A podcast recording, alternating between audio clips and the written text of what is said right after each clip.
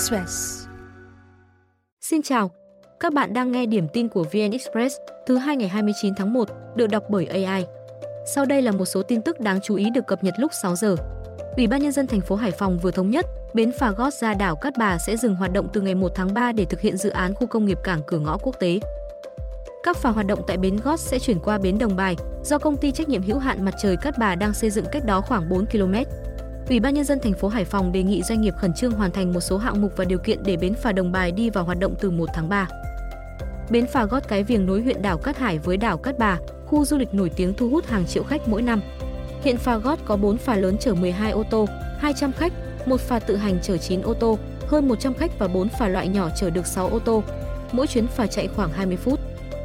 Từ nhiều năm nay, vào các tháng 5 đến tháng 7, bến phà này thường xuyên ùn tắc do đường vào nhỏ, bến hẹp.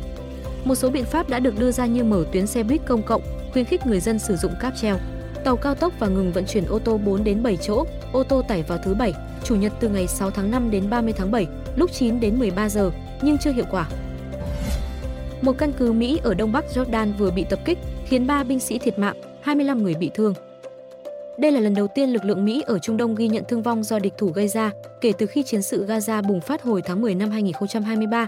Giới chức Iran chưa lên tiếng về thông tin. Các căn cứ Mỹ tại Trung Đông, đặc biệt là ở Iraq và Syria, gần đây hứng chịu hàng loạt cuộc tập kích. Những vụ tập kích này nhằm phản đối hỗ trợ của Mỹ cho chiến dịch tấn công giải Gaza để trả đũa Hamas của Israel. Giới chức Mỹ cho biết lực lượng nước này đã bị tấn công hơn 158 lần bằng UAV, rocket hoặc tên lửa kể từ ngày 17 tháng 10, nhưng không có thiệt hại nghiêm trọng về con người hay hạ tầng. Lực lượng Mỹ và đồng minh được triển khai tại Iraq từ năm 2014 để truy quét tàn dư tổ chức nhà nước Hồi giáo tự xưng.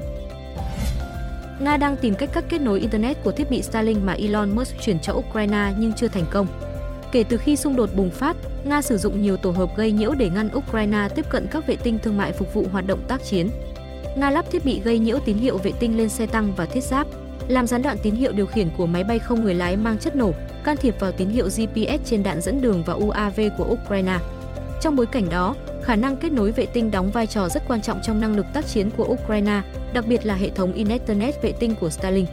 Dịch vụ này giúp Ukraine duy trì kết nối Internet và hoạt động bình thường trong chiến sự, cho phép binh sĩ liên lạc dễ dàng hơn trên tiền tuyến và phần nào hỗ trợ hoạt động của vũ khí, UAV. Phía Mỹ nhận định, các vụ tấn công mạng của Nga nhằm vào hệ thống mạng lưới liên lạc trên vệ tinh thương mại có mục tiêu phá vỡ cơ cấu chỉ huy, kiểm soát của Ukraine trong giai đoạn đầu của xung đột. SpaceX, công ty sở hữu Starlink, bị tấn công mạng vào tháng 4 năm 2022. Các kỹ sư của SpaceX khi đó cập nhật phần mềm hệ thống để đối phó đợt tấn công từ Nga. Elon Musk, người đứng đầu SpaceX, một tháng sau đó thông báo Starlink đã chống lại nỗ lực tấn công và gây nhiễu trên không gian mạng của Nga, song thừa nhận hacker nước này đang tăng cường hoạt động.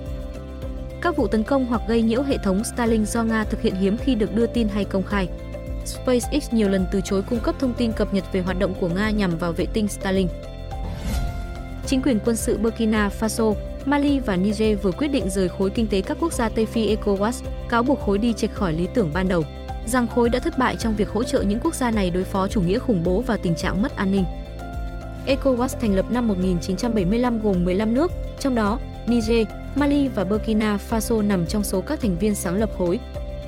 Niger, Burkina Faso và Mali lần lượt xảy ra đảo chính hồi tháng 7 năm 2023, năm 2022 và năm 2020. Ba nước đều phải đối mặt tình trạng đói nghèo và bạo lực liên quan các nhóm cực đoan. ECOWAS đã đình chỉ tư cách thành viên với ba nước sau cuộc đảo chính. Sau đó, lãnh đạo quân đội ba nước hồi tháng 9 đã ký thỏa thuận phòng thủ chung, cam kết hỗ trợ lẫn nhau nếu một thành viên bị tấn công. Tàu HMS Diamond của Hải quân Anh đã diệt một UAV của Houthi tập kích nhằm vào chiến hạm này trên Biển Đỏ. Sự việc không gây thương vong hay thiệt hại đến tàu. Anh tuyên bố nước này không sợ hãi và quyết tâm của London trong nỗ lực bảo vệ sinh mạng vô tội và tự do đi lại hoàn toàn không bị lay chuyển. Houthi là nhóm vũ trang được Iran hậu thuẫn đang kiểm soát nhiều phần lãnh thổ ở Yemen, bao gồm thủ đô Sanaa. Lực lượng này đối đầu với liên minh quân sự do Ả Rập Saudi dẫn đầu nhằm khôi phục chính phủ được quốc tế công nhận của Tổng thống Abd Rabbu Mansur Hadi đang sống lưu vong.